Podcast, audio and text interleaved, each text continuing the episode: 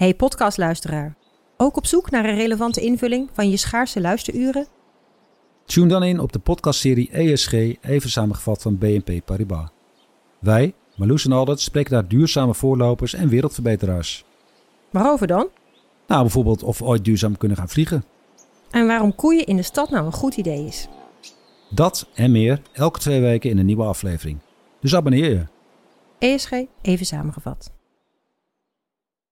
Ik ben al jaren ondernemer, maar waar moet ik eigenlijk allemaal aan denken nu ik voor het eerst personeel wil aannemen, voor het eerst ga importeren of voor het eerst een bedrijfslocatie zoek? Weet wat je wel of niet moet doen bij zaken die je voor het eerst oppakt. Check kvk.nl voor praktische stappenplannen. KVK, hou vast voor ondernemers. Vanaf de redactie van NRC het verhaal van vandaag. Mijn naam is Thomas Ruip.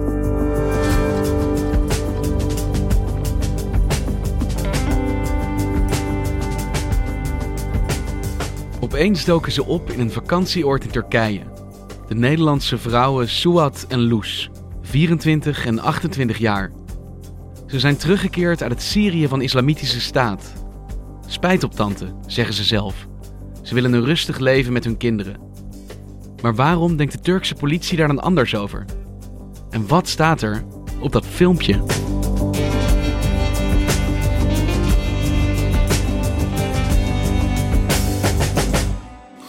Op 17 februari vallen agenten van de Turkse inlichtingendienst en de antiterreureenheid van de Turkse politie een huis binnen in Mudanya, een havenstad op een half uur rijden van Bursa.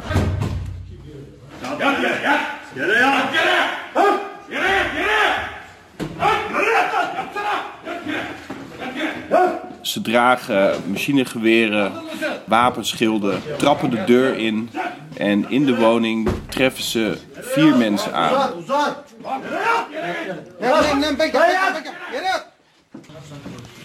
Een stel van Iraakse afkomst en twee Nederlandse vrouwen van in de twintig die twee dagen eerder de grens met Syrië zijn overgestoken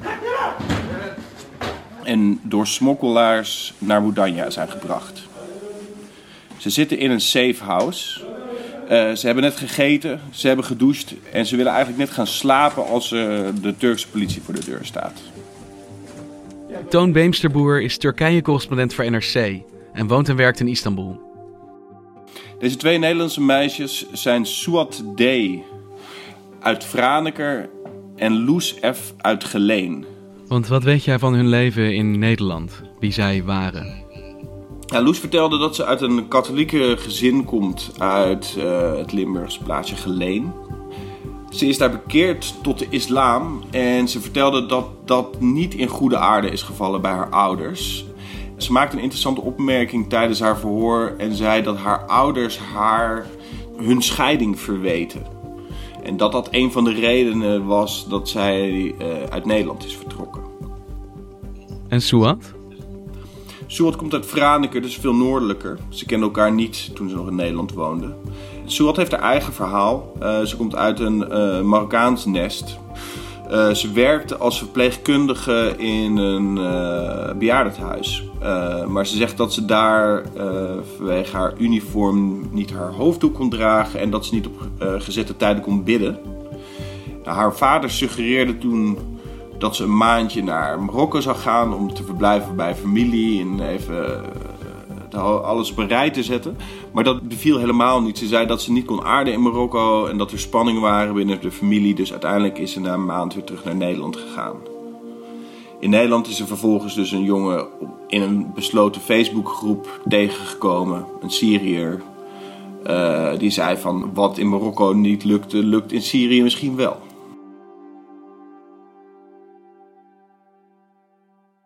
Jij bent zelf naar Boersa gereisd uh, uh, ja, om deze zaak te onderzoeken. Ik ben heen gegaan toen ik een klein berichtje in de Turkse media zag dat er twee Nederlandse vrouwen waren opgepakt in Mudanya. Het fascineerde me omdat Mudanya niet echt een plek is waar je dit zou verwachten.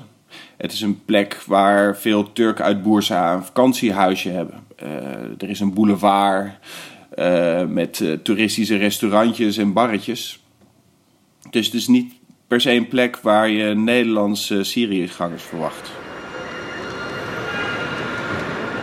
Op 22 februari worden ze voor het eerst voor de rechter geleid. Een busje stopt voor de rechtbank van Boersa en twee gesluierde vrouwen stappen uit. Terwijl ze naar de rechtbank lopen, beginnen lokale fotografen foto's te nemen. Loes trekt haar sluier voor haar gezicht, maar Suat lijkt hem niet te deren. Die loopt gewoon met enigszins gebogen hoofd langs de fotograaf. En wat hoopte jij te vinden daar? Ik was benieuwd wat hun verhaal zou zijn. Wat hadden ze in, in Syrië gedaan?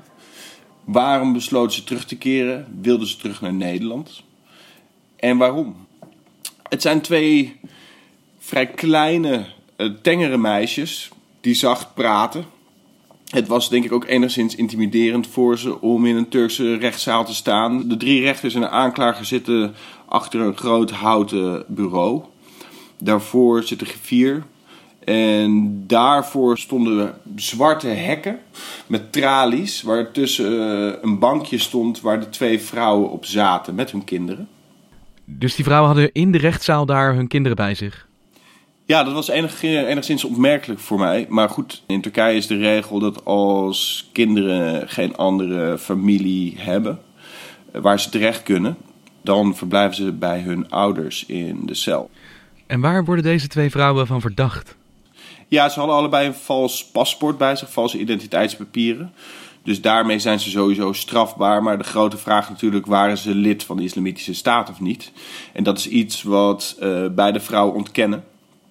Ze worden formeel niet verdacht van het beramen of het plannen van een aanslag. Maar ze hebben namelijk een geheugenkaart gevonden in de spullen van deze vrouwen. En op die geheugenkaart staat een filmpje waarop twee zwaargesluide vrouwen te zien zijn die schietentraining krijgen. Van een man. En we weten niet zeker of deze gesluide vrouwen Loes en Suat zijn. Zelf ontkennen ze dat. Maar ze zeggen wel dat de man hun echtgenoot is.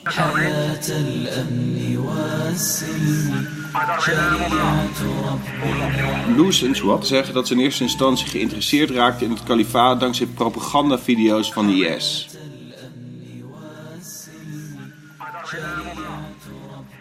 Nou weten we van de IS dat ze propagandavideo's maakten voor verschillend publiek. I saw this as uh, part of my jihad for Islam to help the Muslim Ummah in the area that I could, which was the, the medical field. It's a good system that they're running here. Everything uh, lived up to my expectations completely. Dus voor vrouwen maakten ze video's waarop te zien is hoe er in Raqqa mooie speeltuinen voor kinderen zijn en hoe geweldig het uh, gezondheidssysteem in, uh, in het kalifaat is.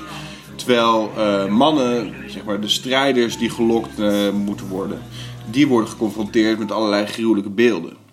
Maar IS wist dus heel goed welk doelgroep ze moesten bespelen met wat voor soort beelden. En ze kenden elkaar dus niet? Nee, ze kenden elkaar niet. Ze zijn onafhankelijk van elkaar naar uh, Syrië gereisd. Loes iets eerder dan uh. Uh, maar hun verhaal is vergelijkbaar. De manier, bedoel, ze zijn gewoon allebei naar, naar Istanbul gereisd. En toen verder naar het zuiden gereden. Ze zijn weliswaar op een iets andere plek de grens overgestoken. En ze zeggen allebei dat ze wachten op de man van hun dromen in Syrië, maar dat hij niet kwam opdagen. Loes zei het leek wel van dat hij van de aardbodem was verdwenen. En Suwat die zei het leek een sprookje, het leek perfect, maar ik heb hem nooit gezien. Dus ze zijn allebei naar Syrië gereisd om daar een man te ontmoeten. En bij in allebei de gevallen is die man met wie ze contact hadden nooit opgedagen. Dat is wat ze zeggen, ja.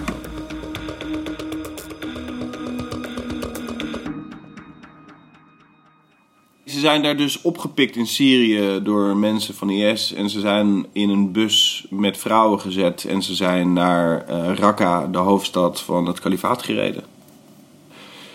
Nou ja, ze worden daar in, een, uh, in Madafa, in een huis voor, voor alleenstaande vrouwen gezet. Alleenstaande vrouwen worden geacht zo snel mogelijk te trouwen. Dus binnen enkele weken meldde zich een Nederlandse man en die doet een huwelijksaanzoek. Eerst bij Loes, want die is eerder in Raqqa dan Suat. Suat die trouwde iets later met deze jongen dan, dan Loes. Dus je hebt deze twee meisjes uit Nederland, reizen los van elkaar naar Syrië, maar trouwen daar met dezelfde man. Wat weten we van deze man? Hij is automonteur, zeggen de vrouwen. Bara Ahmed, zoals de man heet. En Loes vertelde dat dat huwelijk dat het hem problemen heeft opgeleverd.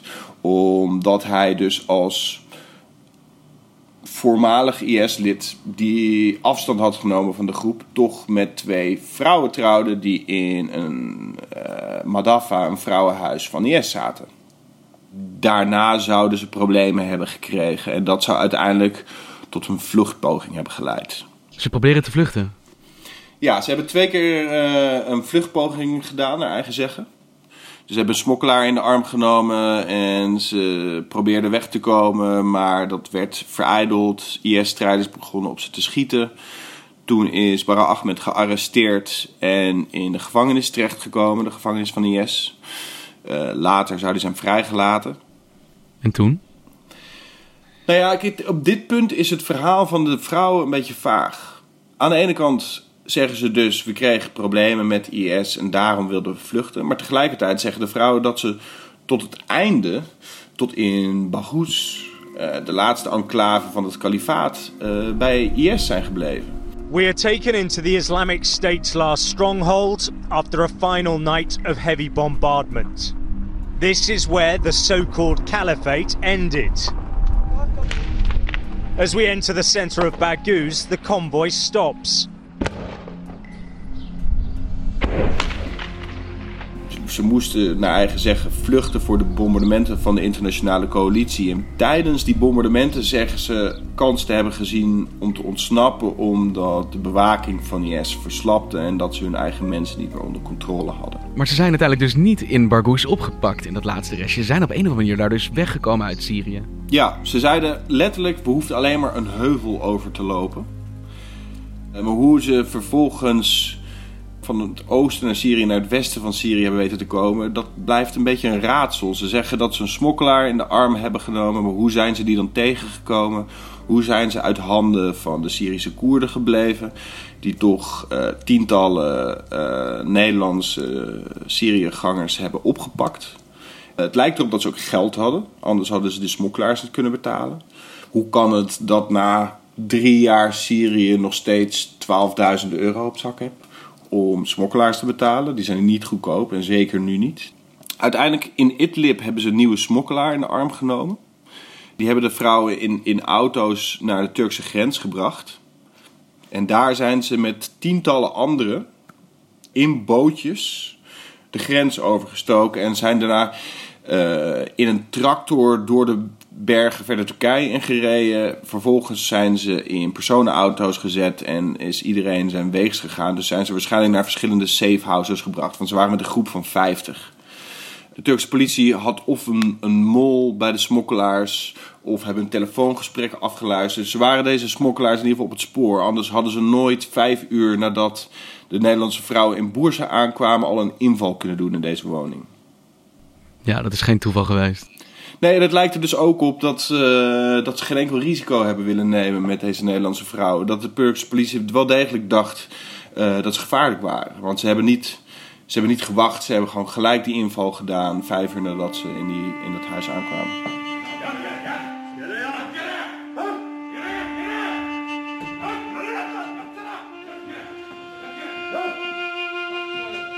Turkije was natuurlijk de gedoodverfde route voor al die Syriëgangers die vanuit Europa uh, richting Syrië gingen. En uh, de Turken lieten ze dus aanvankelijk, vertelde je, uh, gewoon door. Maar ja, je weet dus dat al die mensen die willen terugkeren, die komen ook vaak weer over Turkije. Of hoeveel mensen hebben dat die nu terugkomen uit voormalig kalifaatgebied via Turkije? Nou, precieze aantallen zijn er niet. Hier en daar, de Turkse media, zijn wel berichtjes dat er weer terugkerende Syriëgangers zijn opgepakt. Van de Nederlanders weten we dat er 20 in Turkije in de gevangenis zitten en ongeveer 30 kinderen. Op welke manier leven die Syriëgangers uh, uh, in het debat in Turkije? Want in Nederland zijn we natuurlijk uh, daar wel constant mee bezig. We hebben enkele tientallen mannen en vrouwen die in kampen zitten. En er is constant de vraag, moeten ze terugkomen? En hoe dan? En als ze terugkomen, wat moet er dan mee gebeuren? Dat probleem lijkt me voor Turkije toch ook een, eh, een hele grote als buurland. Nou, dat is heel opmerkelijk. Er wordt vrij weinig over geschreven. Nauwelijks, nauwelijks iets. Weinig tot niets. En veel Turken die weten ook helemaal niet dat er zoveel Europeanen naar Syrië zijn gereisd. Om, om het te illustreren met een anekdote. Ik, wa- ik was laatst bij mijn schoonouders, de ouders van mijn Turkse vriendin. En, en die hadden er nog nooit van gehoord zelfs dat Europeanen naar Syrië afreisden. En die waren, die, die waren met stomheid geslagen toen ik het verhaal van deze twee Nederlandse vrouwen vertelde. Er zijn 40.000 mensen van over de hele wereld, een groot deel via Turkije, eh, naar IS gereisd. En zij wisten hier niks van. Nee, helemaal niks. Nee. En toch, Turkije kampte met zijn eigen IS-gerelateerde problemen. Wij in Nederland hebben het natuurlijk voornamelijk over die terugkeer. Dus dat is een probleem voor Nederland. In Turkije was het natuurlijk doelwit van aanslagen. Maar ik denk dat die westerse eh Syriëgangers, dat dat... eh, Ik bedoel, er zijn zeker wel journalisten die het gemeld hebben. Maar mensen die wat oppervlakkiger het nieuws volgen... denk dat die vaak niet weten dat het het geval was. hey, en als we het dan hebben over intentie voor terugkeer. Wat zeggen Loes en Suat daar dan over? Wat, wat was hun plan toen ze in eh Boersa aankwamen? Nou, dat vond ik heel opmerkelijk, want ze waren nooit van plan om terug naar Nederland te gaan, naar eigen zeggen. En drie Franse vrouwen en een Deense vrouw die eveneens in Boersa zijn opgepakt ook niet. Ze willen allemaal in Turkije blijven. En waarom dan? Ik denk dat ze Turkije als een soort second best option zien. Het kalifaat bestaat niet meer, dus je kan niet meer leven onder een staat met, waar, waar de sharia geldt. Maar Turkije is een betere optie dan het land van herkomst. Dus ze zeiden letterlijk, het doel was een normaal leven in Turkije. In hoeverre hebben zij dan afstand gedaan van IS en de ideologie van IS en de manier waarop daar geleefd werd? En nou ja, natuurlijk alle oorlogsmisdaden die daar ook bij hoorden. Daar zijn ze eigenlijk nauwelijks over gevraagd. Ik bedoel, de rechter vroeg hem wel van wat... wat eh, waarom willen jullie, wilden jullie weg? En dan zeiden ze van, nou ja, we zijn gedesillusioneerd geraakt. Maar concrete dingen zoals de behandeling van de Yazidis, oorlogsmisdaden, dat soort dingen, dat zijn allemaal niet genoemd. Uh, maar uiteindelijk kwamen ze in, in hoe ze spraken over het geloof wel over als vrome moslims, maar niet per se als, als mensen die zijn, zijn gehard in, in, in uh, de jihadistische ideologie. Nee, nu kan je natuurlijk ook voorstellen dat als je voor een rechter zit, dat dat misschien niet het beeld is wat je wil uh, tonen. Klopt, maar tegelijkertijd zijn er dus wel degelijk IS-strijders geweest die in Turkije voor de rechter kwamen en die hele rechtbank niet erkenden, omdat ze de Turkse staat niet erkenden.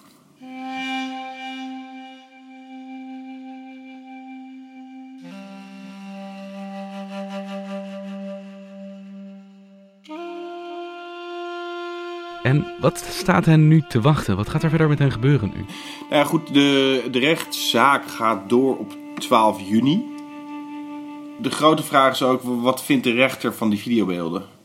De rechter was duidelijk niet overtuigd door hun antwoord, hun ontkenning dat zij het waren. Um, ze zaten naar, die, naar, naar stils van die video te kijken en hij vroeg hen van, zijn jullie dit, zijn jullie dit en wie is die man? Uh, en allebei reageerden ze nogal verbaasd. Loes zei zoiets van, ja, maar hij ging nooit met ons uitschieten. En, en Suwat die ontkende dat zij het waren en suggereerde dat het dan een van zijn eerdere vrouwen had kunnen zijn geweest. En de verwachting is dus dat ze uiteindelijk wel terug naar Nederland komen. Want dat plan van hen, wat zeg ik, we willen in Turkije blijven.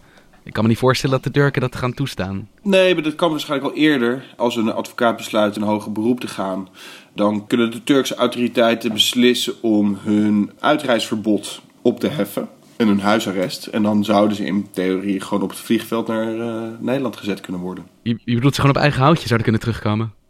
Nou, dat is, dat is uiteindelijk gebeurd met twee Nederlanders die vorig jaar dus zijn uitgeleverd. Die hebben zes jaar gekregen, die zijn in een hoger beroep gegaan. En terwijl dat hoger beroep liep, zeiden de Turkse autoriteiten: hey, jullie hebben geen huisarrest meer en jullie hebben geen uitreisverbod meer. Uh, met andere woorden, dat was een feitelijke uitwijzing. Maar uiteindelijk zullen ze aan Nederland worden uitgeleverd. Dat is de verwachting.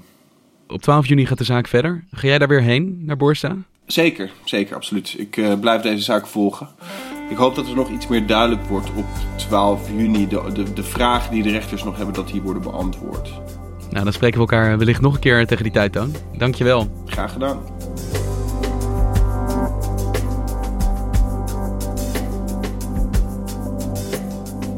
Je luisterde naar vandaag, een podcast van NRC.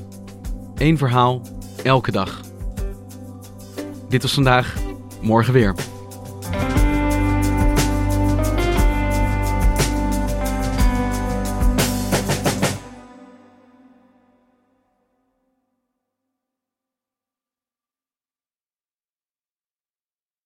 Technologie lijkt tegenwoordig het antwoord op iedere uitdaging. Bij PwC zien we dit anders. Als we de potentie van technologie willen benutten, kunnen we niet zonder een menselijk perspectief. Human-led, tech-powered noemen we dat. Ga naar pwc.nl.